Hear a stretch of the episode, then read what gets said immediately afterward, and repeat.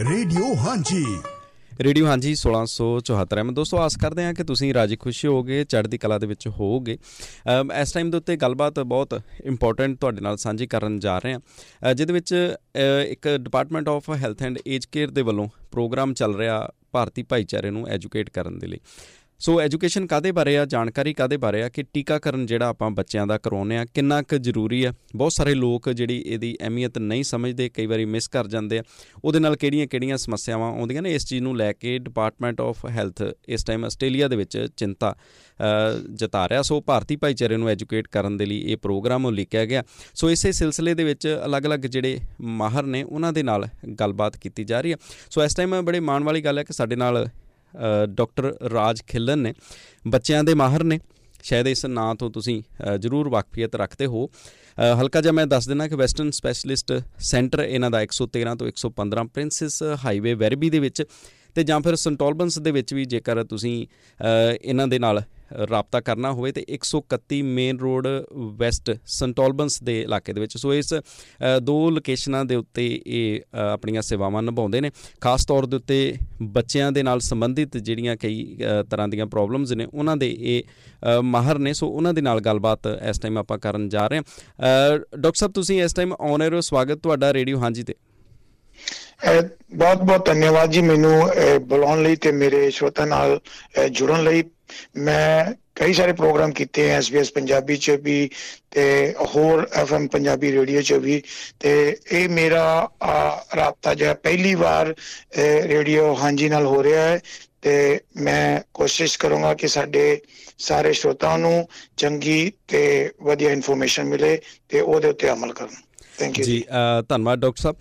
Doctor ਸਾਹਿਬ ਬਾਰੇ ਮੈਂ ਥੋੜਾ ਜਿਹਾ ਹੋਰ ਦੱਸਦੇ ਹਾਂ ਤੇ ਬੱਚਿਆਂ ਦੇ ਨਾਲ ਸਪੈਸ਼ਲਿਸਟ ਜਿੱਦਾਂ ਐਗਜ਼ਮੇ ਦੀ ਕੋਈ ਸਮੱਸਿਆ ਹੋ ਗਈ ਜਾਂ ਆਟਿਜ਼ਮ ਦੀ ਸਮੱਸਿਆ ਹੋ ਗਈ, ਸੋ ਇਹਨਾਂ ਕਈ ਤਰ੍ਹਾਂ ਦੀਆਂ ਬਿਮਾਰੀਆਂ ਦੇ ਇਹ ਮਾਹਰ ਮੰਨੇ ਜਾਂਦੇ ਨੇ ਤੇ ਬੜੇ ਸੋਹਣੇ ਤਰੀਕੇ ਦੇ ਨਾਲ ਬੜੇ ਚਿਰ ਤੋਂ ਇਹ ਸੇਵਾਵਾਂ ਨਿਭਾ ਰਹੇ ਨੇ। ਸੋ ਅੱਜ ਦੇ ਦਿਨ ਦੀ ਜਿਹੜੀ ਸਾਡੀ ਜਾਣਕਾਰੀ ਆ ਜਾਂ ਅੱਜ ਦੇ ਦਿਨ ਦੀ ਸਾਡੀ ਗੱਲਬਾਤ ਆ, ਉਹ ਟੀਕਾਕਰਨ ਦੇ ird-gird ਹੋਏਗੀ। ਬਚਪਨ ਤੋਂ ਲੈ ਕੇ ਜੰਮਣ ਸਾਰੀ ਬੱਚੇ ਨੂੰ ਜਿਹੜਾ ਟੀਕੇ ਵਾਲੀ ਇੱਕ ਕਿਤਾਬ ਹਰੇ ਰੰਗ ਦੀ ਦੇ ਦਿੱਤੀ ਜਾਂਦੀ ਹੈ ਤੇ ਉਹਦੇ ਵਿੱਚ ਸਾਰੇ ਟੀਕੇ ਜਿਹੜੇ ਉਹ ਦਰਜ ਕੀਤੇ ਜਾਂਦੇ ਆ। ਕਈ ਤਰ੍ਹਾਂ ਦੀਆਂ ਮਿਥ ਜਿਹੜੀਆਂ ਨੇ ਉਹ ਚੱਲ ਰਹੀਆਂ ਨੇ। ਸੋ ਉਹਨਾਂ ਦਾ ਖੁਲਾਸਾ ਕਰਨ ਦੇ ਲਈ, ਉਹ ਤੁਹਾਡੇ ਸਵਾਲ ਜਿਹੜੇ ਨੇ ਉਹ ਕਲੀਅਰ ਕਰਨ ਦੇ ਲਈ ਇਹਨਾਂ ਮਾਹਰਾਂ ਦੇ ਨਾਲ ਗੱਲਬਾਤ ਆਪਾਂ ਕਰ ਰਹੇ ਹਾਂ, ਜਿਹਦੇ ਵਿੱਚ ਮਾਣ ਵਾਲੀ ਗੱਲ ਇਹ ਹੈ ਕਿ ਡਾਕਟਰ ਖਿਲਨ ਅੱਜ ਦੇ ਦਿਨ ਸਾਡੇ ਨਾਲ ਲਾਈਨ ਦੇ ਉੱਤੇ ਮੌਜੂਦ ਨੇ। ਡਾਕਟਰ ਸਾਹਿਬ, ਵੈਕਸੀਨ ਦੀ ਜਦੋਂ ਆਪਾਂ ਇਮਿਊਨਾਈਜੇਸ਼ਨ ਦੀ ਮਾਫੀ ਚਾਹਣਾ ਗੱਲ ਕਰਦੇ ਹਾਂ, ਤੇ ਸਭ ਤੋਂ ਪਹਿਲਾਂ ਆਪਾਂ ਇੱਥੋਂ ਹੀ ਸ਼ੁਰੂਆਤ ਕਰਾਂਗੇ ਕਿ ਇਹ ਹੈ ਕਿ ਟੀਕਾਕਰਨ ਹੈ ਕਿ, ਕੀ ਜ਼ਰੂਰਤ ਹੈ ਇਹਦੀ? ਦੇਖਿਓ ਜੀ, ਜਿਸ ਇੱਕ ਤੁਸੀਂ ਪਹਿਲੇ ਬੜੀ ਸੋਹਣੀ ਗੱਲ ਕੀਤੀ ਹੈ, ਜੋ ਆਪਾਂ ਹਰੀ ਕਿਤਾਬ ਲੈ ਕੇ ਆਪਾਂ ਚੱਲਦੇ ਆਂ ਗ੍ਰੀਨ ਬੁੱਕ ਜਿਹਨੂੰ ਆਪਾਂ ਬੋਲਦੇ ਆਂ ਸਾਡੇ, ਇਹਨੂੰ ਅਸੀਂ ਇੰਗਲਿਸ਼ ਬਾਈਬਲ ਕਹਿੰਦੇ ਆਂ ਇੱਕ ਦੂਜੇ ਨਾਲ। ਕਿ ਇਹ ਜੇ ਬੱਚੇ ਦੀ ਜੋ ਸਾਰੀ ਇਨਫੋਰਮੇਸ਼ਨ ਉਹਦੀ ਗਰੋਥ ਕਿਸ ਤਰ੍ਹਾਂ ਉਹਦੀ, ਉਹਦੇ ਕਿੰਨੇ ਟੀਕੇ ਲੱਗੇ ਆ ਕਿਹੜੇ ਕਿਹੜੇ ਟੀਕੇ ਲਵਾਣੇ ਆ, ਤਾਂ ਸਾਰੀ ਇਨਫੋਰਮੇਸ਼ਨ ਉੱਤੇ ਰੱਖੀ ਜਾਂਦੀ, ਜਿਹਦੇ ਨਾਲ ਕਿ ਜਿਹੜੇ ਬੱਚਿਆਂ ਦੇ ਬਾਰੇ ਚ ਪੇਰੈਂਟਸ ਨੂੰ ਨਹੀਂ ਪਤਾ ਜਿਹੜੇ ਵੈਕਸੀਨ ਦੇ ਬਾਰੇ ਚ, ਉਹ ਤੇ ਦੇਖ ਕੇ ਸਮਝਣ ਸਕੇ ਕਿ ਇਹ ਇਹ ਵੈਕਸੀਨ ਮੇਰੇ ਬੱਚੇ ਨੂੰ ਲੱਗਣੀ ਹੈ ਔਰ ਇਹ ਲੱਗ ਚੁੱਕੀ ਹੈ ਜਾਂ ਅਗਲਾ ਅਪਾਇੰਟਮੈਂਟ ਕਦੋਂ ਹੈ, ਉਹਦੇ ਉੱਤੇ ਸਾਰੀਆਂ ਚੀਜ਼ਾਂ ਲਿਖੀਆਂ ਜਾਂਦੀਆਂ। ਟੀਕਾਕਰਨ ਦੇ ਬਾਰੇ ਚ ਆਪਾਂ, ਤੁਸੀਂ ਅਗਰ ਇਹ ਕੋਈ ਨਵੀਂ ਚੀਜ਼ ਨਹੀਂ ਹੈ। ਆਪਾਂ ਅੱਜ ਤੋਂ 20 ਸਾਲ 30 ਸਾਲ 40 ਸਾਲ 50 ਸਾਲ ਪਹਿਲਾਂ ਤੋਂ ਸੁਣਦੇ ਆਏ ਆ ਪੰਜਾਬ 'ਚ ਵੀ ਜਦੋਂ ਆਪਾਂ ਇੰਡੀਆ 'ਚ ਸੀ ਉਦੋਂ ਵੀ ਟੀਕਾਕਰਨ ਦੇ ਬਾਰੇ 'ਚ ਬਾਰ-ਬਾਰ ਗੱਲ ਹੁੰਦੀ ਹੈ। ਕਦੇ-ਕਦੇ ਵਿੱਚ ਮਿੱਥ ਆ ਜਾਂਦੀ ਹੈ, ਕਦੇ-ਕਦੇ ਲੋਕੀ ਜੋ ਹੈ ਉਹਦੇ ਬਾਰੇ 'ਚ ਬੜੀ ਇਹ ਗਲਤ ਇਨਫੋਰਮੇਸ਼ਨ ਵੀ ਫਲਾਉਂਦੇ ਆ। ਮੋٹے ਤਰੀਕੇ ਨਾਲ ਆਪਾਂ ਜਿਹੜੇ ਕਹਿੰਨੇ ਆ ਜਿਵੇਂ ਜੇ ਇਮਨਾਈਜੇਸ਼ਨ ਕਹਿ ਲਓ ਜਾਂ ਵੈਕਸੀਨ ਕਹਿ ਲਓ ਆਪਾਂ ਅਗਰ ਮੈਂ ਮੋٹے ਤਰੀਕੇ ਨਾਲ ਸਮਝਾਉਣ ਦੀ ਕੋਸ਼ਿਸ਼ ਕਰਾਂ, ਇਹ ਸਾਡੇ ਸਰੀਰ ਦੇ ਵਿੱਚ ਇੱਕ ਇਹੋ ਜੀ ਆਰਮੀ ਹੈ, ਜਿਵੇਂ ਕੋਈ ਜੋ ਦੁਸ਼ਮਣ ਸਾਡੀ ਕੰਟਰੀ ਦੇ ਵਿੱਚ ਮੰਨ ਲਓ ਕੋਈ ਅਟੈਕ ਕਰ ਰਿਹਾ ਹੈ ਤੇ ਉਹਨੂੰ ਲੜਨ ਲਈ, ਆਪਣੇ ਆਪ ਨੂੰ ਬਚਾਉਣ ਲਈ ਸਾਨੂੰ ਸੈਨਾ ਦੀ ਜ਼ਰੂਰਤ ਹੁੰਦੀ ਹੈ, ਆਰਮੀ ਦੀ ਜ਼ਰੂਰਤ ਹੁੰਦੀ ਹੈ। ਤੇ ਇਹ ਉਹ ਤਰੀਕੇ ਦੀ ਆਰਮੀ ਹੈ ਜੋ ਪਾਰਟਿਕੂਲਰਲੀ ਸਪੈਸ਼ਲਿਸਟ ਹੈ ਉਸ ਉਸ ਦੁਸ਼ਮਣ ਦੇ ਦੇ ਵਿਰੁੱਧ ਲੜਨ ਲਈ। ਜੀ।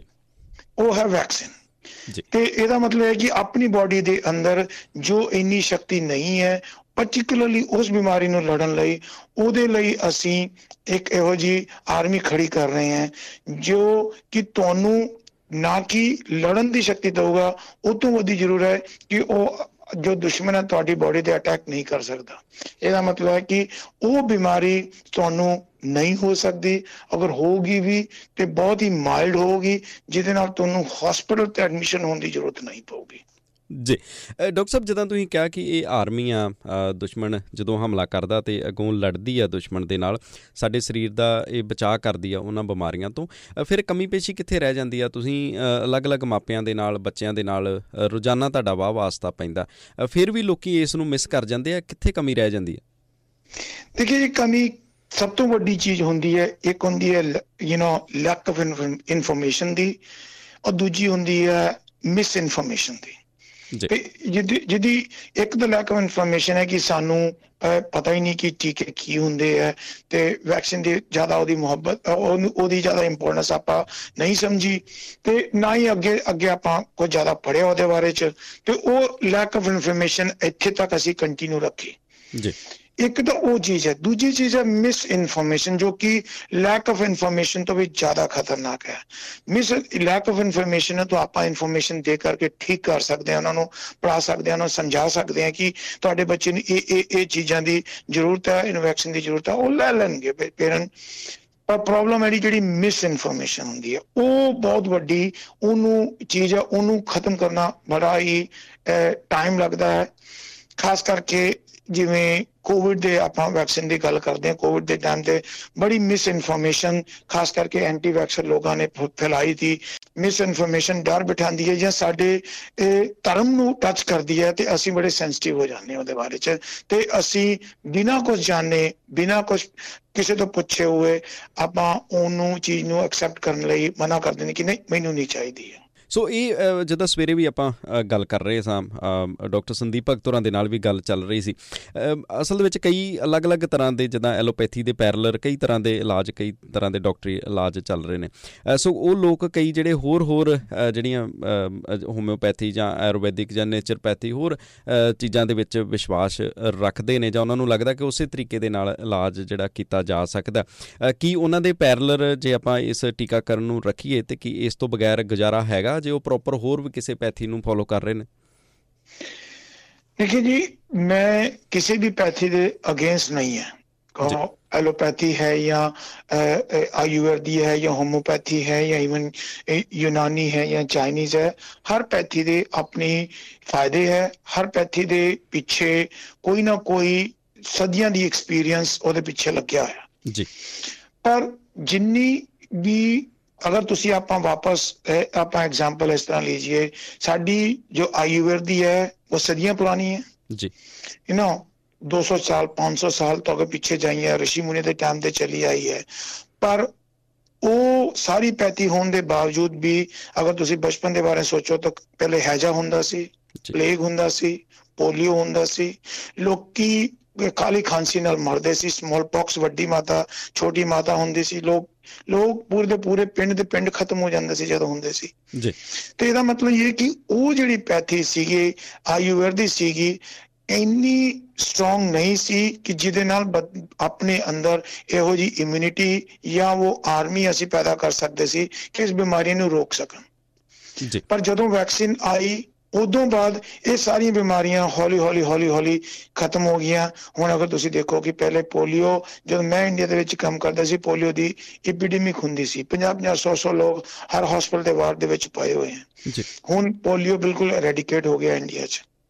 ਤਾਂ ਇਹ ਸਿਰਫ ਵੈਕਸੀਨ ਦੀ ਵਜ੍ਹਾ ਤੋਂ ਹੀ ਹੋਇਆ ਹੈ ਨਾ ਕਿ ਆਯੁਰਵੇਦ ਦੀ ਵਜ੍ਹਾ ਤੋਂ ਹੋਇਆ। ਤੇ ਅਗਰ ਕਿਸੇ ਬੰਦੇ ਦਾ ਵਿਸ਼ਵਾਸ ਹੈ ਆਯੁਰਵੇਦ ਦੇ ਵਿੱਚ ਉਹ ਮੈਂ ਕਹਿੰਦਾ ਕਿ ਤੁਸੀਂ ਐਲੋਪੈਥੀ ਹੋਮਿਓਪੈਥੀ ਤੁਸੀਂ ਲੈਣਾ ਚਾਹੁੰਦੇ ਹੋ ਲਓ। ਬਟ ਵੈਕਸੀਨ ਨੂੰ ਮਨਾ ਨਾ ਕਰੋ। ਉਹ ਤੁਸੀਂ ਜ਼ਰੂਰ ਲਓ, ਕਿਉਂਕਿ ਉਹਦਾ ਕੋਈ ਤੋੜ ਨਹੀਂ ਹੈ, ਉਹਦਾ ਕੋਈ ਰਿਪਲੇਸਮੈਂਟ ਨਹੀਂ ਹੈ। ਜੀ। ਡਾਕਟਰ ਸਾਹਿਬ, ਜਦੋਂ ਕਈ ਲੋਕਾਂ ਦਾ ਇਹ ਵੀ ਆ ਕਿ ਜਦੋਂ ਵੈਕਸੀਨ ਉਹ ਲਵਾ ਲੈਂਦੇ ਨੇ, ਟੀਕਾ ਲਵਾ ਵੀ ਲੈਂਦੇ ਨੇ, ਤੇ ਈਵਨ ਉਹਦੇ ਬਾਵਜੂਦ ਵੀ ਕਈਆਂ ਨੂੰ ਸਮੱਸਿਆ ਜਿਹੜੀ ਆ ਜਾਂਦੀ, ਖਾਸ ਤੌਰ ਦੇ ਉੱਤੇ ਆਪਣਾ ਇਨਫਲੂਐਂਜ਼ਾ ਦੇ ਵਿੱਚ ਵੇਖੀ ਤਾਂ ਉਹਦੇ 'ਚ ਲੋਕਾਂ ਦੇ ਜ਼ਿਆਦਾ ਇਹ ਸਵਾਲ ਆਉਂਦੇ ਨੇ। ਕੀ ਇਹ ਸੱਚ ਹੈ ਕਿ ਜਦੋਂ ਬੱਚੇ ਨੂੰ ਇਮਨਾਈਜ਼ਡ ਕਰ ਦਿੱਤਾ ਜਾਂਦਾ, ਟੀਕਾਕਰਨ ਹੋ ਜਾਂਦਾ, ਉਹਦੇ ਬਾਵਜੂਦ ਵੀ ਕੀ ਚਾਂਸ ਬਚਦੇ ਨੇ ਕਿ ਉਹ ਬਿਮਾਰੀ ਉਹਦੇ ਹੋ ਜਾਵੇ? ਦੇਖਿਏ ਇਹ ਡਿਪੈਂਡ ਕਰਦਾ ਹੈ ਕਿ ਕਿਹੜੀ ਬਿਮਾਰੀ ਦੀ ਆਪਾਂ ਗੱਲ ਕਰ ਰਹੇ ਹਾਂ। ਕੁਝ ਬਿਮਾਰੀਆਂ ਦੇ ਵਿੱਚ ਟੀਕੇ ਦਾ ਜੋ ਆਪਾਂ ਟੀਕਾਕਰਨ ਕਰਦੇ ਹਾਂ, ਉਹਦੀ ਪ੍ਰੋਟੈਕਸ਼ਨ ਰੇਟ ਹੈ ਨੀਅਰਲੀ 100% ਕਿਸੇ ਦਾ 95% ਕਿਸੇ ਦਾ 98% ਕਿਸੇ ਦਾ 80% ਉਹ ਡਿਪੈਂਡ ਕਰਦਾ ਹੈ ਕਿ ਕਿਹੋ ਜਿਹਾ ਵਾਇਰਸ ਜਾਂ ਬੈਕਟੀਰੀਆ ਜਾਂ ਪ੍ਰੋਟੀਨ ਜਿਹਨੂੰ ਆਪਾਂ ਪ੍ਰੋਟੈਕਟ ਕਰਨ ਦੀ ਕੋਸ਼ਿਸ਼ ਕਰਦੇ ਹਾਂ। ਤੇ ਇਸ ਤਰ੍ਹਾਂ ਦੀ ਆਪਾਂ ਦੂਜੀ ਅਗਰ ਆਪਾਂ ਲਈਏ ਜਿਵੇਂ ਟੈਟਨਸ ਲੈਨੇ ਆ ਜਾਂ ਡਿਫਥੀਰੀਆ ਲੈਨੇ ਆ ਜਾਂ ਆਪਾਂ ਮਨਿੰਗੋਕੋਕਲ ਵਾਲੀ ਲੈਨੇ ਆ ਤਾਂ ਉਹਦਾ protection rate is very very high ਜੀ। ਤੇ ਉਹਦੇ ਬਾਅਦ ਇਹੋ ਜੀ ਬਿਮਾਰੀ ਹੋਣ ਦੇ ਚਾਂਸਸ ਬਹੁਤ ਹੀ ਘੱਟ ਹੈਗੇ ਓਕੇ ਜੀ। ਸੋ ਡਾਕਟਰ ਸਾਹਿਬ, ਜਦੋਂ ਤੁਸੀਂ ਕਹਿ ਰਹੇ ਸੀ ਕਿ ਹਰ ਇੱਕ ਜਿਹੜੀ ਪੈਥੀ ਆ, ਉਹਦੇ ਵਿੱਚ ਫਾਇਦੇ ਨੁਕਸਾਨ ਨੇ। ਸੋ ਕੀ ਆਪਾਂ ਇਹਦੇ ਵਿੱਚ ਵੀ ਕੋਈ ਆਇਡੈਂਟੀਫਾਈਡ ਕੋਈ ਹੈ ਨੇ ਫਾਇਦੇ ਨੁਕਸਾਨ? ਫਾਇਦੇ ਤਾਂ ਆਪਾਂ ਦੱਸ ਹੀ ਰਹੇ ਹਾਂ, ਨੁਕਸਾਨ ਜਿਹੜੇ ਲੋਕਾਂ ਦੇ ਮਨ ਦੇ ਵਿੱਚ, ਧਿਆਨ ਦੇ ਵਿੱਚ ਆ ਰਹੇ ਨੇ। ਮੁੱਖ ਦੀ ਗੱਲ ਕੀ ਇਹ ਵੈਕਸੀਨ ਸੇਫ ਹੈ ਬੱਚਿਆਂ ਦੇ ਲਈ? ਕਿਵੇਂ ਆਪਾਂ ਮਾਪਿਆਂ ਨੂੰ ਇਸ ਪ੍ਰਤੀ ਜਾਣਕਾਰੀ ਦੇ ਸਕਦੇ ਹਾਂ ਕਿ ਉਹ ਬਿਲਕੁਲ ਨਿਸ਼ਚਿੰਤ ਹੋਣ? ਦੇਖੀ ਇੱਕ ਤੇ ਚੀਜ਼ ਇਹ ਹੈ ਕਿ ਇਹ ਵੈਕਸੀਨ ਜਾਂ ਟੀਕਾਕਰਨ ਜਦੋਂ ਪ੍ਰੈਕਟਿਸ ਚ ਆਉਂਦਾ ਹੈ ਉਹਨਾਂ ਜਨਰਲੀ ਵੀ ਇਹ ਇਹ ਘੱਟੋ ਘੱਟ 8 ਤੋਂ 10 ਸਾਲ ਲੱਗ ਜਾਂਦੇ ਹੈ ਰਿਸਰਚ ਲੈਬ ਤੋਂ ਹੋਣ ਤੋਂ ਬਾਅਦ ਉਹ ਤੁਹਾਡੀ ਪ੍ਰੈਕਟਿਸ ਚ ਆਉਣ ਚ। ਜੀ। ਤੇ ਇਹਦਾ ਮਤਲਬ ਇੰਨਾ ਰਿਗਰਸ ਉਹਦਾ ਟੈਸਟਿੰਗ ਚੱਲਦੀ ਹੈ ਪਹਿਲਾਂ। ਪਹਿਲੇ ਤੇ ਲੈਬ ਦੇ ਵਿੱਚ ਟੈਸਟਿੰਗ ਚੱਲਦੀ ਹੈ ਉਦੋਂ ਬਾਅਦ ਉਹਦੀ ਐਨੀਮਲ ਤੇ ਸਟੱਡੀ ਟੈਸਟਿੰਗ ਚੱਲਦੀ ਹੈ। ਫਿਰ different stages of clinical trial ਚੱਲਦੇ ਆ ਵਲੰਟੀਅਰ ਨੂੰ ਲੈ ਕੇ, ਛੋਟੇ ਗਰੁੱਪ ਲੈ ਕੇ, ਫਿਰ ਵੱਡੇ ਨੂੰ ਲੈ ਕੇ, ਫਿਰ ਉਦੋਂ ਬਾਅਦ ਜਾ ਕੇ ਯੂ نو ਵੱਡੇ ਸਕੇਲ ਦੇ ਟ੍ਰਾਇਲ ਹੁੰਦੇ ਆ ਫਿਰ ਉਦੋਂ ਬਾਅਦ ਉਸ ਵੈਕਸੀਨ ਨੂੰ ਮਾਰਕੀਟ 'ਚ ਲਿਆਂਦਾ ਜਾਂਦਾ ਹੈ।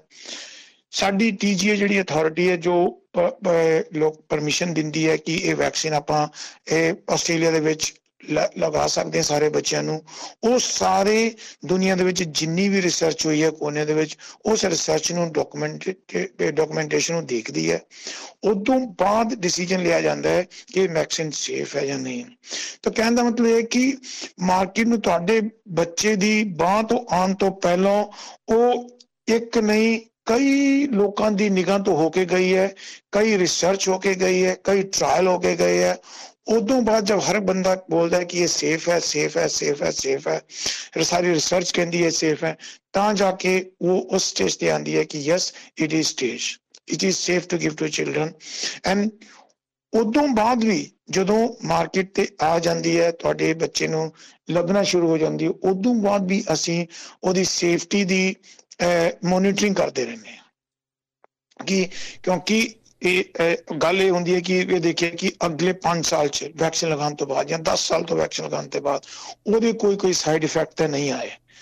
ਤੇ ਉਹਦੀ ਮੋਨੀਟਰਿੰਗ ਹੁੰਦੀ ਰਹਿੰਦੀ ਹੈ ਤੇ ਜਦੋਂ ਵੀ ਕੋਈ ਇਹੋ ਜੀ ਅਨਯੂਜੂਅਲ ਕੋਈ ਚੀਜ਼ ਕੋਈ ਕਰਦਾ ਹੈ ਤਾਂ ਉਹਨੂੰ ਇਮੀਡੀਏਟਲੀ ਸਾਨੂੰ ਰਿਪੋਰਟ ਕਰਨਾ ਪੈਂਦਾ ਹੈ ਕਿ ਇਹ ਕੋਈ ਇਨਸੀਡੈਂਟਲ ਹੈ ਜਾਂ ਵੈਕਸੀਨ ਦੀ ਵਜ੍ਹਾ ਤੋਂ। ਤੇ ਤੇ ਨਹੀਂ ਹੋਈ ਆ ਜੀ तो ओवरऑल कहने ਦਾ ਮਤਲਬ ਇਹ ਕਿ ਇਹ ਸਾਰੇ ਵੈਕਸੀਨ ਬਹੁਤ ਹੀ ਸੇਫ ਹੈ ਇਹਦੇ ਕੋਈ ਲੌਂਗ ਟਰਮ ਕੋਈ ਸਾਈਡ ਇਫੈਕਟ ਨਹੀਂ ਹੈਗੇ ਹੈ ਇਮੀਡੀਏਟਲੀ ਜਦੋਂ ਵੈਕਸੀਨ ਲਾਣੇ ਆ ਤਾਂ ਹੋ ਸਕਦਾ ਬੱਚੇ ਨੂੰ ਛੋਟਾ ਮੋਟਾ ਬੁਖਾਰ ਇਨ ਟੀਕੇ ਦੀ ਜਗ੍ਹਾ ਤੇ ਉਹਦੀ ਥੋੜੀ ਜੀ ਰੈਡ ਹੋ ਜਾਏ, ਉਹ ਥੋੜਾ ਜਿਹਾ ਪੇਨ ਹੋ ਜਾਏ ਜਾਂ ਉਹਨੂੰ ਉਸ ਬਾਹ ਨੂੰ ਯੂਜ਼ ਕਰਨ ਦੇ ਵਿੱਚ ਥੋੜੀ ਜੀ ਪਰੇਸ਼ਾਨੀ ਹੋਵੇ ਇੱਕ ਜਾਂ ਦੋ ਦਿਨ।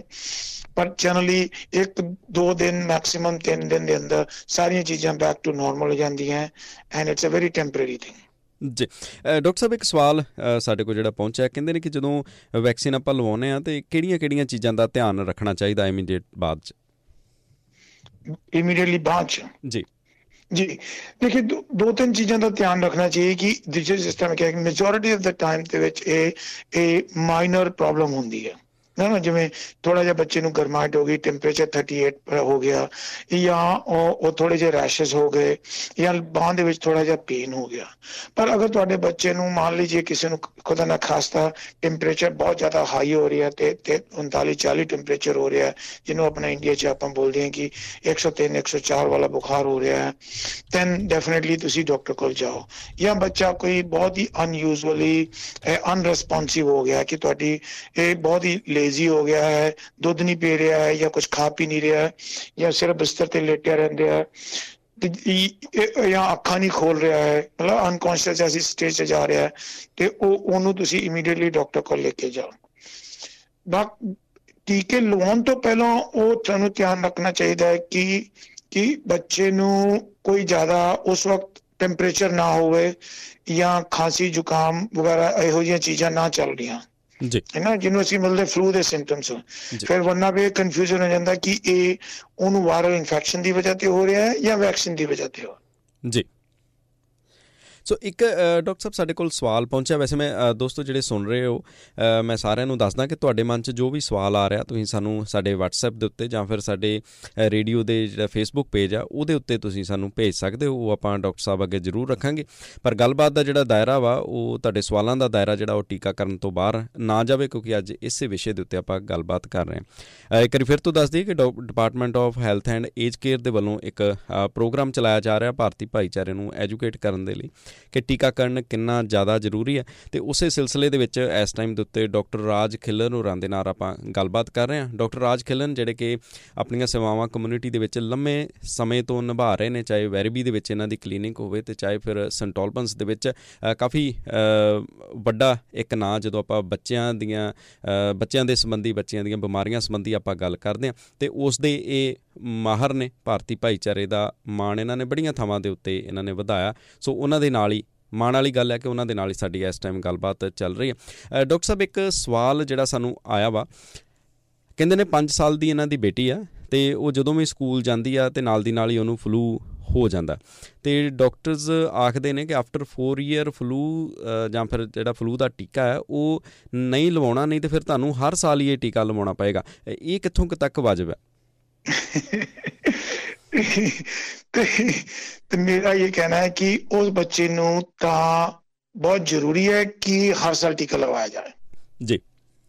ਪਹਿਲੀ simple simple and very short answer ਕਿ ਉਹ ਬੱਚੇ ਨੂੰ ਤਾਂ ਬਹੁਤ ਜ਼ਰੂਰੀ ਜਿਹੜੇ ਬੱਚੇ ਨੂੰ ਬਾਰ-ਬਾਰ ਇਨਫੈਕਸ਼ਨ ਹੋ ਰਿਹਾ ਹੈ ਤੇ ਉਹ, ਇਹਦਾ ਮਤਲਬ ਦੋ ਚੀਜ਼ਾਂ ਹੈ। ਇਹ ਕਿ ਉਹਦੀ ਜਾਂ ਤਾਂ ਕਹਿ ਸਕਦੇ ਹਾਂ ਕਿ ਉਹਦੀ ਇਨੀ ਇਮਿਊਨਿਟੀ ਨਹੀਂ ਹੈ ਜਾਂ ਸਕੂਲ ਦੇ ਵਿੱਚ ਦੂਜੇ ਬੱਚੇ ਜੋ ਲੈ ਕੇ ਆ ਰਹੇ ਉਹ, ਉਹਨੂੰ ਬਾਰ-ਬਾਰ ਟ੍ਰਾਂਸਫਰ ਕਰੇ ਕਰ ਜਾ ਰਹੇ ਹਨ ਤੇ ਇਸ ਕਰਕੇ ਉਹਨੂੰ ਇਨਫੈਕਸ਼ਨ ਹੋ ਰਿਹਾ ਹੈ। ਅੰਦਰ ਉਹਦੇ ਉਹ ਜਿਹਨੇ ਆਪਾਂ ਆਰਮੀ ਦੀ ਗੱਲ ਕਰਦੇ ਆ ਉਹ ਜੀ ਐਂਟੀਬਾਡੀ ਦੀ ਆਰਮੀ ਹੈ ਨਹੀਂ ਇੰਨੀ, ਉਹਨੂੰ ਫਾਈਟ ਕਰ ਸਕੇ। ਉਸ ਬੰਦੇ ਨੂੰ ਤਾਂ ਬੱਚੇ ਨੂੰ ਤਾਂ ਬਿਲਕੁਲ ਜ਼ਰੂਰੀ ਹੈ ਹਰ ਸਾਲ ਟੀਕਾ ਲਵਾਉਣਾ।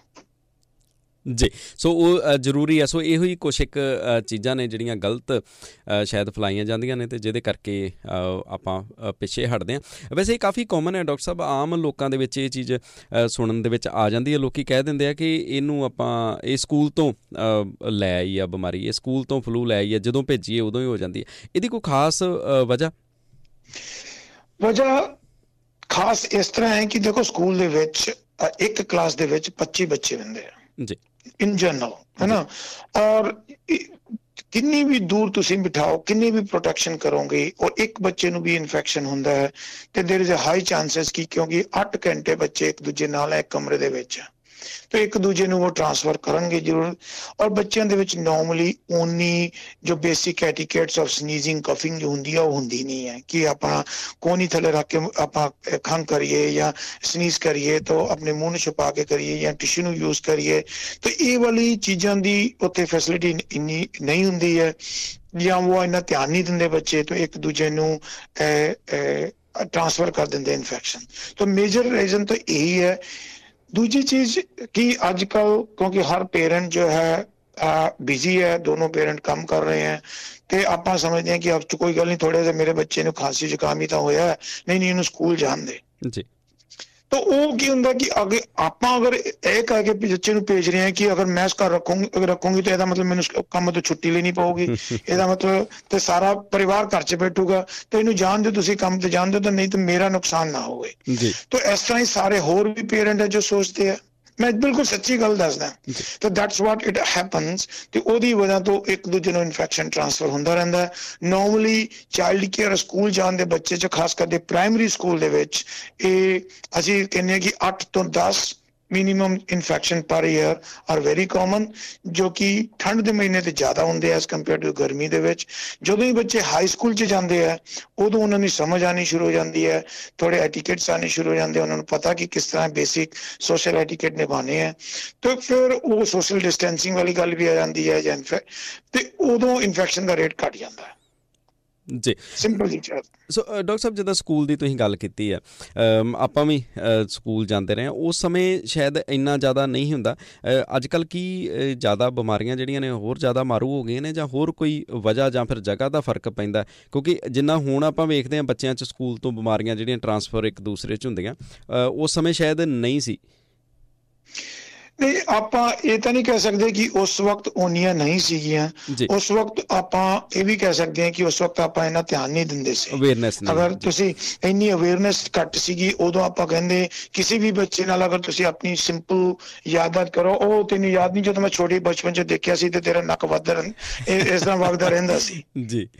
ਜੀ ਤੇ ਇਹਦਾ ਮਤਲਬ ਇਹੀ ਹੈ ਕਿ that that was a viral infections but we took it as a normal part of our culture ਕਿ ਉਹਦੇ ਤੇ ਇੰਨੀ ਤਵੱਜੋ ਨਹੀਂ ਦਿੱਤੀ ਇਹਨਾਂ ਧਿਆਨ ਨਹੀਂ ਦਿੱਤਾ ਕਿ ਇਹ ਉਹਨੂੰ ਦੇਖਿਆ, ਨਹੀਂ ਨਹੀਂ, ਕੋਲਾ ਬੱਚਾ ਇਹਦਾ ਤਾਂ ਨੱਕ ਨੱਕ ਵਗ ਰਿਹਾ ਤਾਂ ਕੋਈ ਗੱਲ ਨਹੀਂ, ਇਹ ਤਾਂ ਨਾਰਮਲ ਬੱਚੇ ਚ ਹੋਊਗੀ।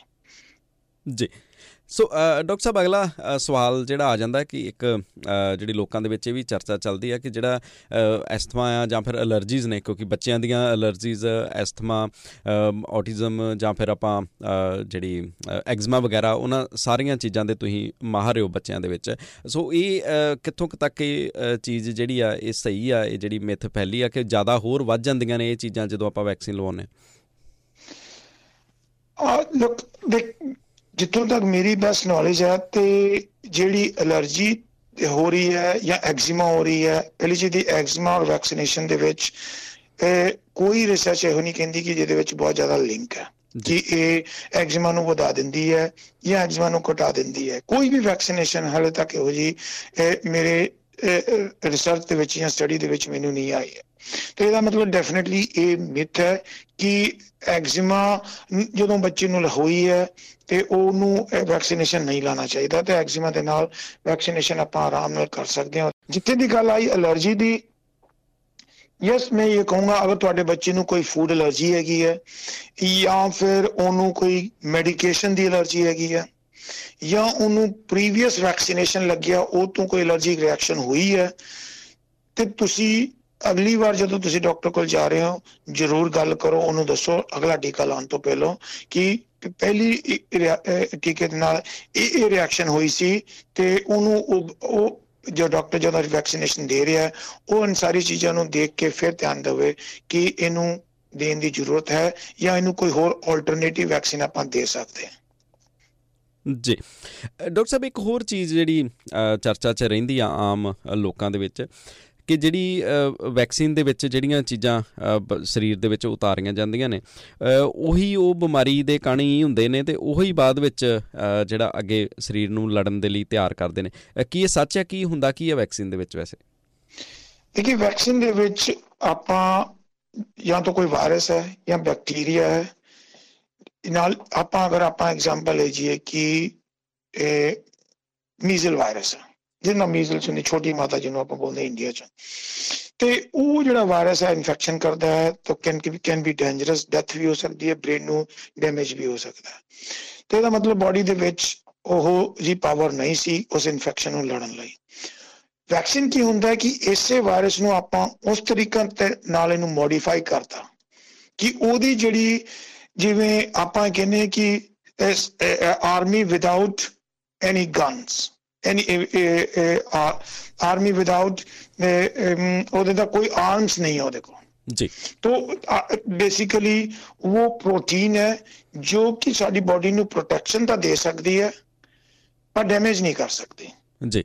ਉਹਨੂੰ ਇਸ ਤਰੀਕੇ ਨਾਲ ਮੋਡੀਫਾਈ ਕਰਤਾ। So that's what exactly is vaccine is ਤੇ ਵੈਕਸੀਨ ਦਾ ਮਤਲਬ ਹੈ ਕਿ ਇੱਕ ਐਂਟੀਜਨ ਹੈ ਇੱਕ ਪ੍ਰੋਟੀਨ ਹੈ ਜਿਹਨੂੰ ਆਪਾਂ ਉਸੇ ਵਾਇਰਸ ਤੋਂ ਉਸੇ ਬੈਕਟੀਰੀਆ ਤੋਂ ਲਿਆ ਜੋ ਬਿਮਾਰੀ ਕਰਦੀ ਹੈ। ਪਰ ਉਹਨੂੰ ਆਪਾਂ ਇਸ ਤਰ੍ਹਾਂ ਮੋਡੀਫਾਈ ਕਰਦਾ ਕਿ ਉਹਦੇ ਜਿਹੜੇ ਹਾਰਮਫੁਲ ਇਫੈਕਟਸ ਹੈ, ਉਹ ਸਾਰੇ ਖਤਮ ਕਰਤੇ। ਉਹ ਹੁਣ ਸਿਰਫ ਪ੍ਰੋਟੈਕਸ਼ਨ ਹੀ ਕਰਦੀ ਹੈ। ਉਹਦੇ ਨਾਲ ਆਪਾਂ ਨੂੰ ਕਿਉਂਕਿ ਵੈਕਸੀਨ ਜਦੋਂ ਆਪਾਂ ਦਿੰਨੇ ਆ ਤੇ ਉਹਦੀ ਸਟੇਬਿਲਿਟੀ ਨੂੰ ਰੱਖਣ ਲਈ ਕਿ ਇਹ ਇਹਦੀ ਇਫੈਕਟਿਵਿਟੀ ਖਤਮ ਨਾ ਹੋਵੇ ਲੰਬੇ ਤੇ ਸਮੇਂ ਤੱਕ ਤੱਕ ਉਹ ਸੇਫ ਰਵੇ ਉਹਦੇ ਲਈ ਅਸੀਂ ਥੋੜੇ ਵਿੱਚ ਉਹਦੇ ਵਿੱਚ ਸਟੇਬਲਾਈਜ਼ਰ ਜਾਂ ਪ੍ਰੀਜ਼ਰਵੇਟਿਵ ਜਾਂ ਐਡਜੂਵੈਂਟ ਚੀਜ਼ਾਂ ਜਿਹਨੂੰ ਅਸੀਂ ਬੋਲਦੇ ਆ ਉਹ ਪਾਣੇ ਆ ਇਹਦੇ ਵਿੱਚ। ਜਿਹਦੇ ਨਾਲ ਕਿ ਉਹ ਇਫੈਕਟਿਵ ਰਵੇ ਉਹਦੀ ਉਹ ਉਹਦੀ ਸਟੇਬਿਲਿਟੀ ਦੂਰ ਤੱਕ ਮਤਲਬ ਉਹਦੀ ਬਣੀ ਰਹੇ ਕਿ ਅਗਰ ਮੰਨ ਲਈਏ ਅੱਜ ਵੈਕਸੀਨ ਬਣਾਈ ਹੈ ਉਹਨੂੰ 6 ਮਹੀਨੇ ਬਾਅਦ ਵੀ ਆਪਾਂ ਯੂਜ਼ ਕਰ ਰਹੇ ਹਾਂ ਤਾਂ ਉਹਦੀ ਇਫੈਕਟਿਵਿਟੀ ਬਣੀ ਰਹੇ। ਜੀ। ਤਾਂ ਉਸ ਕਰਕੇ ਆਪਾਂ ਨੂੰ ਉਹ ਚੀਜ਼ਾਂ ਨੂੰ ਪਾਉਣਾ ਰਹਿੰਦਾ ਹੈ।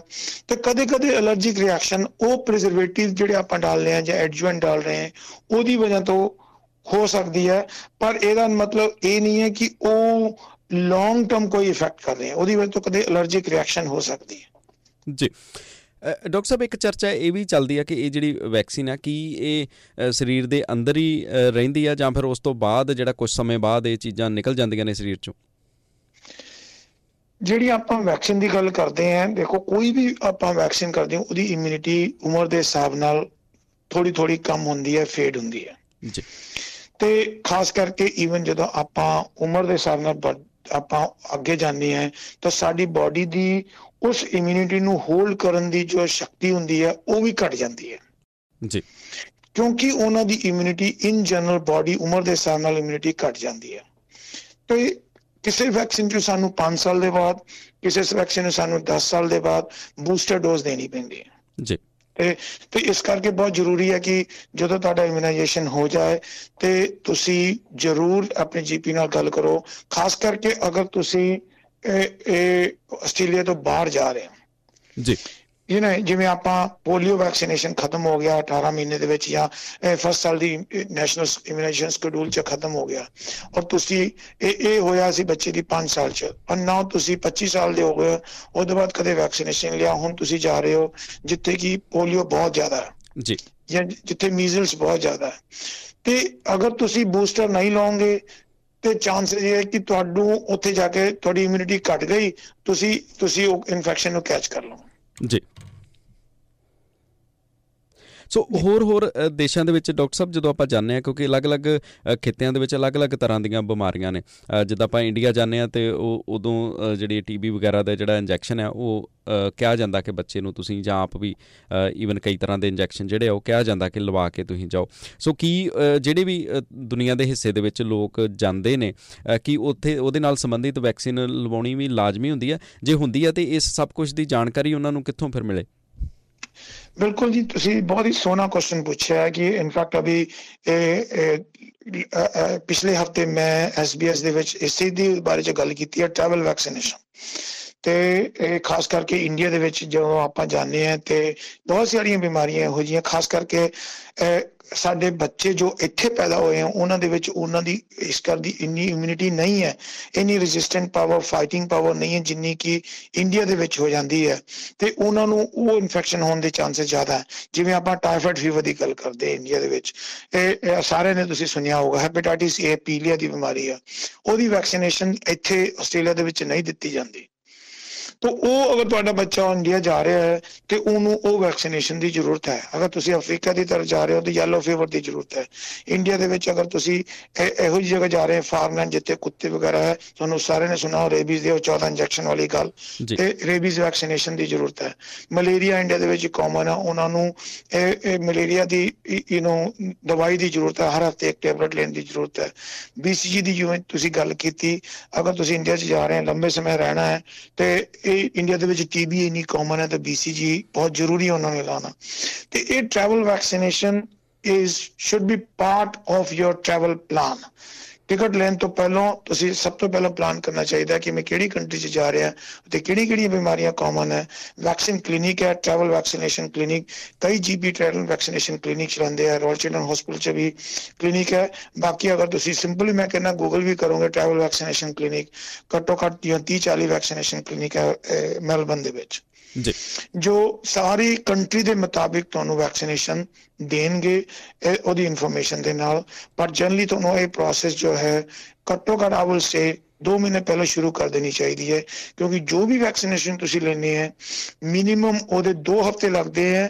ਉਸ ਲੈਵਲ ਤੇ ਤੁਹਾਡੀ ਇਮਿਊਨਿਟੀ ਪਹੁੰਚਣ ਦੇ ਕਿ ਤੁਸੀਂ ਥੋੜਾ ਜਿਹਾ ਪ੍ਰੋਟੈਕਸ਼ਨ ਤੁਹਾਡਾ ਸ਼ੁਰੂ ਹੁੰਦਾ ਹੈ।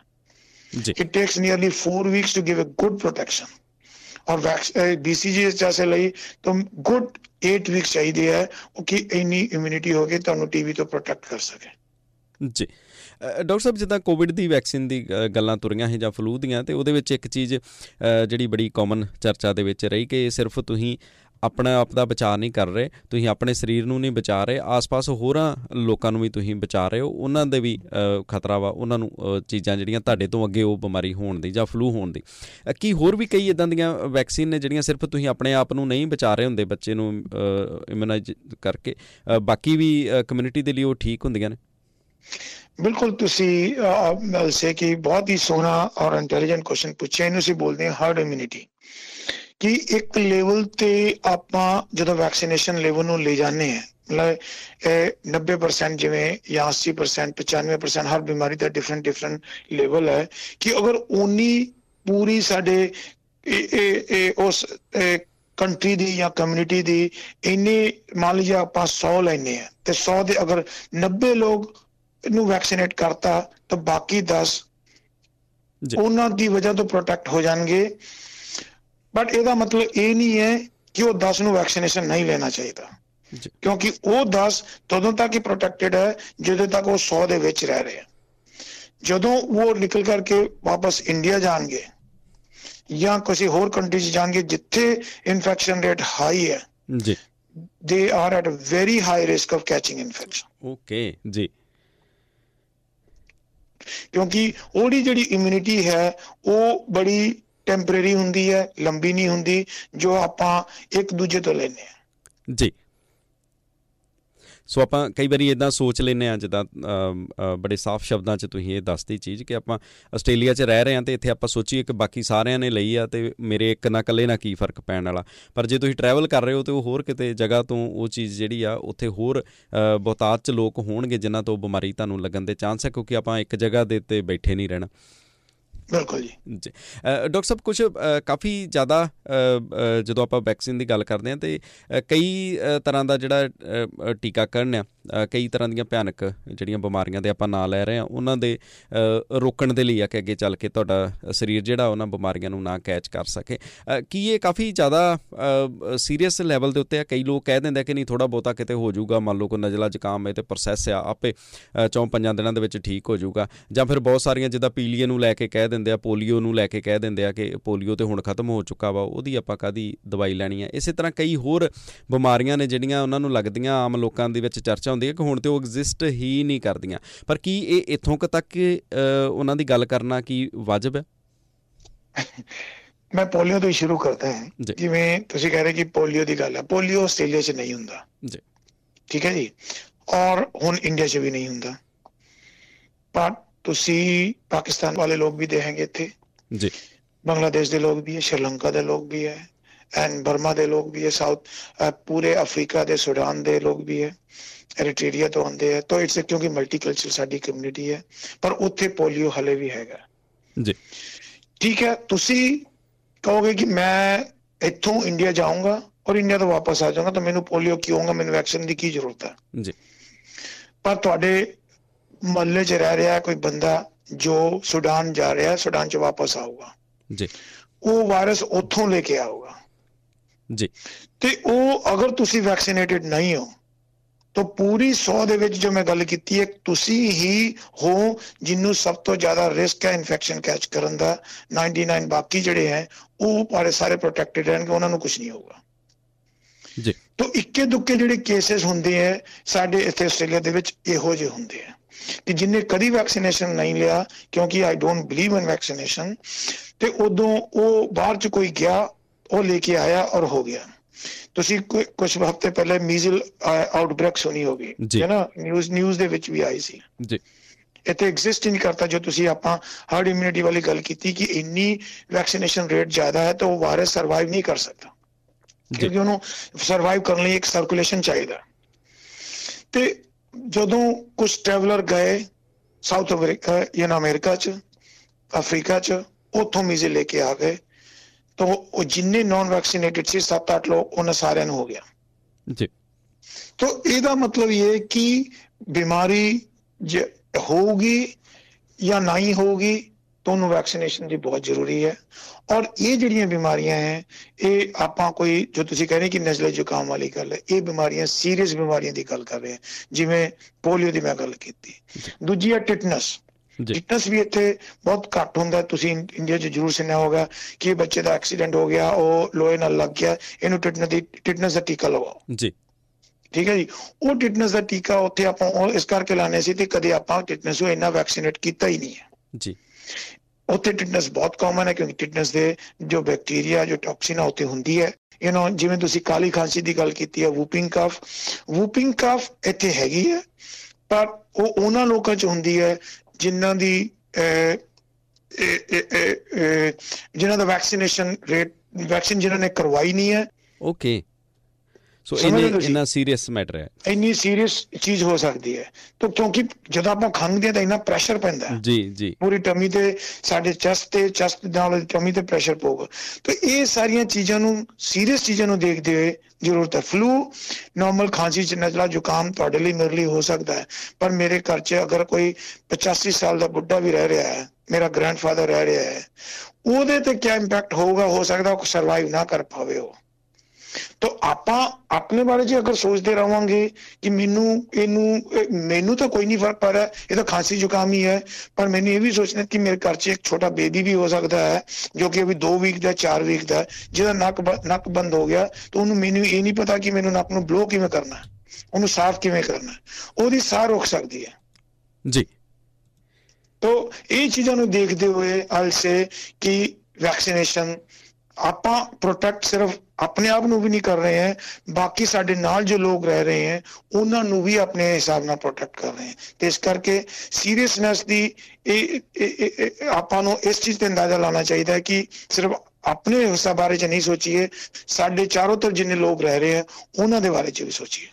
ਜੀ। ਡਾਕਟਰ ਸਾਹਿਬ, ਜਦੋਂ ਤੁਸੀਂ ਗੱਲ ਕੀਤੀ ਹੈ ਕਿ ਜਿਨ੍ਹਾਂ ਨੂੰ ਦੁਬਾਰਾ ਹੋ ਜਾਂਦੀ, ਜਿਨ੍ਹਾਂ ਦੀ ਇਮਿਊਨਿਟੀ ਜਿਹੜੀ ਸਮੇਂ ਦੇ ਨਾਲ ਵੀਕ ਪੈ ਜਾਂਦੀ ਆ। ਪਿਛਲੇ ਦਿਨਾਂ ਦੇ ਵਿੱਚ ਆਪਾਂ ਵੇਖਿਆ ਕਿ ਬੜੇ ਬੱਚੇ ਜਿਨ੍ਹਾਂ ਨੂੰ ਫਿਰ ਦੁਬਾਰਾ ਤੋਂ ਮਾਤਾ ਜਿਨ੍ਹਾਂ ਨੂੰ ਨਿਕਲੀ। ਕਈਆਂ ਦਾ ਇਹ ਕਹਿਣਾ ਹੈ ਕਿ ਉਹਨਾਂ ਨੂੰ ਲੱਗਾ ਵਾ ਟੀਕਾ ਜਿਹੜਾ ਉਹਨਾਂ ਨੂੰ ਲੱਗਾ ਸੀ, ਉਹਦੇ ਬਾਵਜੂਦ ਵੀ ਹੋਈ ਆ, ਜਾਂ ਖੰਗ ਦੀ ਤੁਸੀਂ ਗੱਲ ਕੀਤੀ ਆ। ਸੋ ਕੀ ਫਿਰ ਉਹਨਾਂ ਨੂੰ ਫਿਰ ਦੁਬਾਰਾ ਤੋਂ ਲਵਾ ਲੈਣਾ ਚਾਹੀਦਾ? ਜੇ ਲਵਾ ਲੈਣਾ ਚਾਹੀਦਾ, ਤੇ ਕਿੰਨੀ ਕੁ ਉਮਰ ਤੱਕ ਇਹ ਚੀਜ਼ਾਂ ਜਿਹੜੀਆਂ ਨੇ, ਇਹ ਹੋ ਸਕਦੀਆਂ ਨੇ, ਜਾਂ ਇੱਕ ਸਟੇਜ ਤੋਂ ਬਾਅਦ ਫਿਰ ਪੋਸਿਬਿਲਿਟੀ ਨਹੀਂ ਰਹਿੰਦੀ?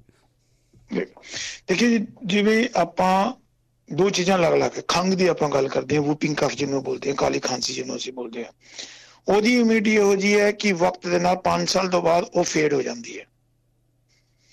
ਤੇ ਮੈਂ ਇਹ ਸੁਜੈਸਟ ਕਰੂੰਗਾ ਕਿ ਅਗਰ ਤੁਹਾਡੇ 5 ਸਾਲ ਤੋਂ ਜ਼ਿਆਦਾ ਹੋ ਗਏ ਟੀਕੇ ਲਾਏ ਦੇ, ਤੇ ਤੁਸੀਂ ਜੀਪੀ ਕੋਲ ਜਾ ਕੇ ਉਹਦੀ ਐਂਟੀਬਾਡੀ ਬਲੱਡ ਦੇ ਅੰਦਰ ਟੈਸਟ ਕਰਵਾ ਸਕਦੇ ਹੋ, ਤੇ ਉਹਨੂੰ ਅਗਰ ਘੱਟ ਹੈ ਇੱਕ ਸਰਟਨ ਲੈਵਲ ਹੋਣਾ ਚਾਹੀਦਾ ਉਹ ਤੋਂ ਘੱਟ ਹੈ ਤਾਂ ਦੁਬਾਰਾ ਟੀਕਾ ਲਵਾਉਣ 'ਚ ਕੋਈ ਪਰੇਸ਼ਾਨੀ ਨਹੀਂ ਹੈ ਤਾਂ ਇੱਕ ਹੀ ਬੂਸਟਰ ਬਹੁਤ ਹੋਊਗਾ ਉਹਦੇ ਅਗਰ ਉਹ ਤੋਂ ਪਹਿਲਾਂ ਵੈਕਸੀਨੇਸ਼ਨ ਹੋਇਆ ਹੋਇਆ ਜੀ। ਉਹ ਕਿਸੇ ਵੀ ਉਮਰ 'ਚ ਕਦੇ ਵੀ ਲਾਇਆ ਜਾ ਸਕਦਾ। ਓਕੇ। ਠੀਕ ਹੈ ਜੀ? ਬਾਕੀ ਜਿਹੜੀ ਤੁਹਾਡੀ ਤੁਸੀਂ ਜਿਵੇਂ ਛੋਟੀ ਮਾਤਾ ਵਾਲੀ ਗੱਲ ਕੀਤੀ ਮੀਜ਼ਲਸ ਦੀ ਮੀਜ਼ਲਸ ਦੀ ਇੱਕ ਵਾਰ ਅਗਰ ਤੁਹਾਨੂੰ ਦੁਬਾਰਾ ਤੋਂ ਮੰਨ ਲਈਏ ਵੈਕਸੀਨੇਸ਼ਨ ਹੋ ਚੁੱਕਿਆ ਤੁਹਾਨੂੰ ਹੁਣ ਦੁਬਾਰਾ ਤੋਂ ਮਾਤਾ ਹੋਈ ਹੈ। ਇਹ ਮੀਜ਼ਲਸ ਹੋਈ ਹੈ। ਫਿਰ ਉਦੋਂ ਬਾਅਦ ਵੈਕਸੀਨੇਸ਼ਨ ਦੀ ਜ਼ਰੂਰਤ ਨਹੀਂ ਹੈ ਕਿਉਂਕਿ ਉਦੋਂ ਬਾਅਦ ਜਿਹੜੀ ਬੱਚੇ ਦੀ ਵੈਕਸੀਨ ਤੋਂ ਜੋ ਜੋ ਇਨਫੈਕਸ਼ਨ ਤੋਂ ਇਮਿਊਨਿਟੀ ਹੋਈ ਹੈ ਇਸ ਲਾਈਕ ਅ ਬੂਸਟਰ ਓਕੇ ਠੀਕ ਹੈ? ਪਰ ਅਗਰ ਤੁਹਾਡੇ ਘਰ ਦੇ ਵਿੱਚ ਦੋ ਹੋਰ ਲੋਕ ਹਨ ਚਾਰ ਲੋਕ ਹੈ ਮੰਨ ਲਈਏ ਇੱਕ ਬੱਚੇ ਨੂੰ ਜਾਂ ਅਡਲਟ ਨੂੰ ਕਿਸੇ ਨੂੰ ਮੀਜ਼ਲਸ ਹੋ ਗਈ ਹੈ ਬਾਕੀ ਲੋਕ ਜੋ ਅਨਵੈਕਸੀਨੇਟਿਡ ਹੈ ਜਾਂ ਜਿਨ੍ਹਾਂ ਦੀ 5 ਸਾਲ ਤੋਂ ਜ਼ਿਆਦਾ ਹੋ ਚੁੱਕੇ ਹੈ ਜਾਂ ਕੋਈ 65 ਤੋਂ ਜ਼ਿਆਦਾ ਉਮਰ ਵਾਲੇ ਹੈ ਜਾਂ ਕੋਈ ਉਹਨੂੰ ਕਿਸੇ ਨੂੰ ਇਹੋ ਜੀ ਮੈਡੀਸਿਨ ਚੱਲ ਰਹੀ ਹੈ ਜਿਹਦੀ ਨਾਲ ਇਮਿਊਨਿਟੀ ਘੱਟ ਹੈ ਜਾਂ ਸਟੀਰੋਇਡ ਮੈਡੀਕੇਸ਼ਨ ਚੱਲ ਰਹੀ ਹੈ, ਖਾਸ ਕਰਕੇ ਓਰਲ ਵਾਲੀ ਐਜ਼ਮਾ ਵਾਲੀ ਨਹੀਂ ਜਾਂ ਇਹ ਕੋਈ ਕੈਂਸਰ ਦੀ ਮੈਡੀਸਿਨ ਚੱਲ ਰਹੀ ਹੈ। ਉਹਨਾਂ ਨੂੰ ਜ਼ਰੂਰ ਹੈ ਕਿ ਬੂਸਟਰ ਦੀ ਜ਼ਰੂਰਤ ਪੜੋਗੀ। ਪਹਿਲਾਂ ਐਂਟੀਬਾਡੀ ਟੈਸਟ ਕਰਵਾ ਲਓ ਉਸ ਤੋਂ ਬਾਅਦ ਉਹਦਾ ਬੂਸਟਰ ਡੋਜ਼ ਲਗਵਾਉਣ ਦੀ ਜ਼ਰੂਰਤ ਪਊਗੀ। ਡਾਕਟਰ ਸਾਹਿਬ, ਬਹੁਤ ਵਧੀਆ ਜਾਣਕਾਰੀ, ਧੰਨਵਾਦ ਤੁਹਾਡਾ ਟਾਈਮ ਦੇਣ ਦੇ ਲਈ। ਤੇ ਮੈਂ ਕਹਾਂਗਾ ਕਿ ਜੇਕਰ ਮੈਂ ਕੁਝ ਮਿਸ ਕਰ ਰਿਹਾ ਵਾਂ ਟੀਕਾਕਰਨ ਦੇ ਨਾਲ ਸੰਬੰਧਿਤ ਸਵਾਲਾਂ ਦੇ ਵਿੱਚੋਂ, ਤੇ ਤੁਸੀਂ ਪਲੀਜ਼ ਜਾਂਦੇ ਜਾਂਦੇ ਉਹ ਵੀ ਜਰੂਰ ਸਾਡੇ ਸਰੋਤਿਆਂ ਦੇ ਨਾਲ ਸਾਂਝਾ ਕਰ ਦਿਓ। ਨਹੀਂ ਜੀ ਥੈਂਕ ਯੂ ਕਿ ਮਿਸ ਤਾਂ ਆਪਾਂ, ਮੈਨੂੰ ਨਹੀਂ ਲੱਗਦਾ ਕਿ ਕੋਈ ਚੀਜ਼ ਕੀਤੀ ਹੈ। ਤਾਂ ਪਰ ਮੈਂ ਇੱਕ ਮੈਸੇਜ ਸਾਰਿਆਂ, ਆਪਣੇ ਪੈਨਾ ਭਰਾਵਾਂ ਨੂੰ, ਆਪਣੀ ਕਮਿਊਨਿਟੀ ਨੂੰ ਮੈਂ ਦੇਣਾ ਚਾਹੂੰਗਾ ਕਿ ਵੈਕਸੀਨ ਦੇ ਫਾਇਦੇ ਜ਼ਿਆਦਾ ਹੈ। ਨੁਕਸਾਨ ਅਗਰ ਹੈ ਤਾਂ ਬਹੁਤ ਹੀ ਘੱਟ ਹੈ ਤੇ ਟੈਂਪਰੇਰੀ ਹੈ। ਕਿਸੇ ਦੀ ਮਿਥ ਦੇ ਵਿੱਚ ਨਾ ਜਾਓ ਮਿਸ ਇਨਫੋਰਮੇਸ਼ਨ ਦੇ ਵਿੱਚ ਨਾ ਜਾਓ। ਅਗਰ ਤੁਹਾਨੂੰ ਕੋਈ ਸ਼ੱਕ ਸ਼ੁਬਾ ਹੈ ਜਾਂ ਕਿਸੇ ਨੇ ਕੋਈ ਕਹੀ ਗੱਲ ਹੈ, ਉਹਨੂੰ ਬਲਾਈਂਡਲੀ ਮੰਨਣ ਤੋਂ ਬਜਾਏ ਤੁਸੀਂ ਡਾਕਟਰ ਕੋਲ ਜਾਓ ਈਐਨ ਪੀਡੀਆਟ੍ਰਿਸ਼ੀਅਨ ਵਿੱਚ ਜਾਓ ਔਰ ਗੱਲ ਕਰੋ। ਉਹ ਉਹਨਾਂ ਦੀ ਜੋ ਇਨਫੋਰਮੇਸ਼ਨ ਹੈ ਸਭ ਤੋਂ ਵੱਡੀ ਚੀਜ਼ ਹੈ। ਜੀ, ਬਹੁਤ ਬਹੁਤ ਸ਼ੁਕਰੀਆ ਡਾਕਟਰ ਸਾਹਿਬ। ਦੋਸਤੋ, ਆਪਾਂ ਗੱਲਬਾਤ ਜਿਹੜੀ ਆ ਡਾਕਟਰ ਰਾਜ ਖਿਲਰ ਹੋਰਾਂ ਦੇ ਨਾਲ ਕਰ ਰਹੇ ਸਾਂ। ਬੱਚਿਆਂ ਦੇ ਮਾਹਰ ਨੇ। ਤੇ ਜੇਕਰ ਕਿਸੇ ਵੀ ਕਿਸਮ ਦੀ ਤੁਹਾਨੂੰ ਕੋਈ ਜ਼ਰੂਰਤ ਹੋਵੇ, ਤੁਸੀਂ ਇਹਨਾਂ ਦੇ ਨਾਲ ਰਾਬਤਾ ਕਾਇਮ ਕਰਨਾ ਹੋਵੇ, ਕਿਸੇ ਵੀ ਤਰ੍ਹਾਂ ਦੇ ਬੱਚਿਆਂ ਦੀ ਜਿਹੜੀ ਸਮੱਸਿਆ ਵਾ, ਉਹਦੇ ਸੰਬੰਧੀ ਗੱਲਬਾਤ ਕਰਨ ਦੇ ਲਈ ਤੁਸੀਂ ਸੰਟੋਲਬਨਸ ਮੇਨ ਰੋਡ ਦੇ ਉੱਤੇ ਇਹਨਾਂ ਦੀ ਕਲੀਨਿਕ ਹੈ ਜਾਂ ਫਿਰ ਵੈਰਬੀ ਦੇ ਵਿੱਚ, ਤੇ ਸਾਡੇ ਤੱਕ ਤੁਸੀਂ ਮੈਸੇਜ ਕਰ ਦਿਓ। ਵੈਸਟਰਨ ਸਪੈਸ਼ਲਿਸਟ ਸੈਂਟਰ ਦੀ ਜਾਣਕਾਰੀ ਜਿਹੜੀ ਆ ਉਹ ਆਪਾਂ ਤੁਹਾਡੇ ਤੱਕ ਪਹੁੰਚਾ ਦੇਵਾਂਗੇ ਬਹੁਤ ਬਹੁਤ ਸ਼ੁਕਰੀਆ ਡਾਕਟਰ ਸਾਹਿਬ ਤੁਹਾਡਾ ਸਮਾਂ ਦੇਣ ਦੇ ਲਈ। ਥੈਂਕ ਯੂ ਜੀ ਸ਼ੁਕਰੀਆ ਜੀ।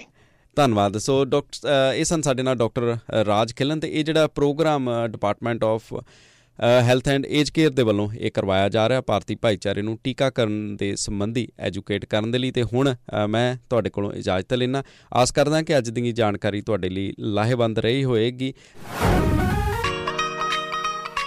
ਹਾਂਜੀ ਰੇਡੀਓ! ਇਸ ਪ੍ਰੋਗਰਾਮ ਨੂੰ ਬਣਾਉਣ ਦਾ ਖਰਚਾ department of health and aged care ਦੇ ਵੱਲੋਂ ਚੁੱਕਿਆ ਗਿਆ। ਕੋਈ ਵੀ ਵਧੇਰੇ ਜਾਣਕਾਰੀ ਤੁਹਾਨੂੰ ਜੇਕਰ ਬੱਚਿਆਂ ਦੇ ਟੀਕਾਕਰਨ ਸੰਬੰਧੀ ਚਾਹੀਦੀ ਹੋਵੇ, ਤੇ ਤੁਸੀਂ ਆਪਣੇ ਜੀਪੀ ਦੇ ਨਾਲ ਗੱਲਬਾਤ ਕਰ ਸਕਦੇ ਹੋ। ਜਾਂ ਫਿਰ ਤੁਸੀਂ health.gov.au/childhood immunization ਦੇ ਉੱਤੇ ਜਾ ਕੇ ਤੁਸੀਂ ਸਰਚ ਕਰ ਸਕਦੇ ਹੋ। ਧੰਨਵਾਦ।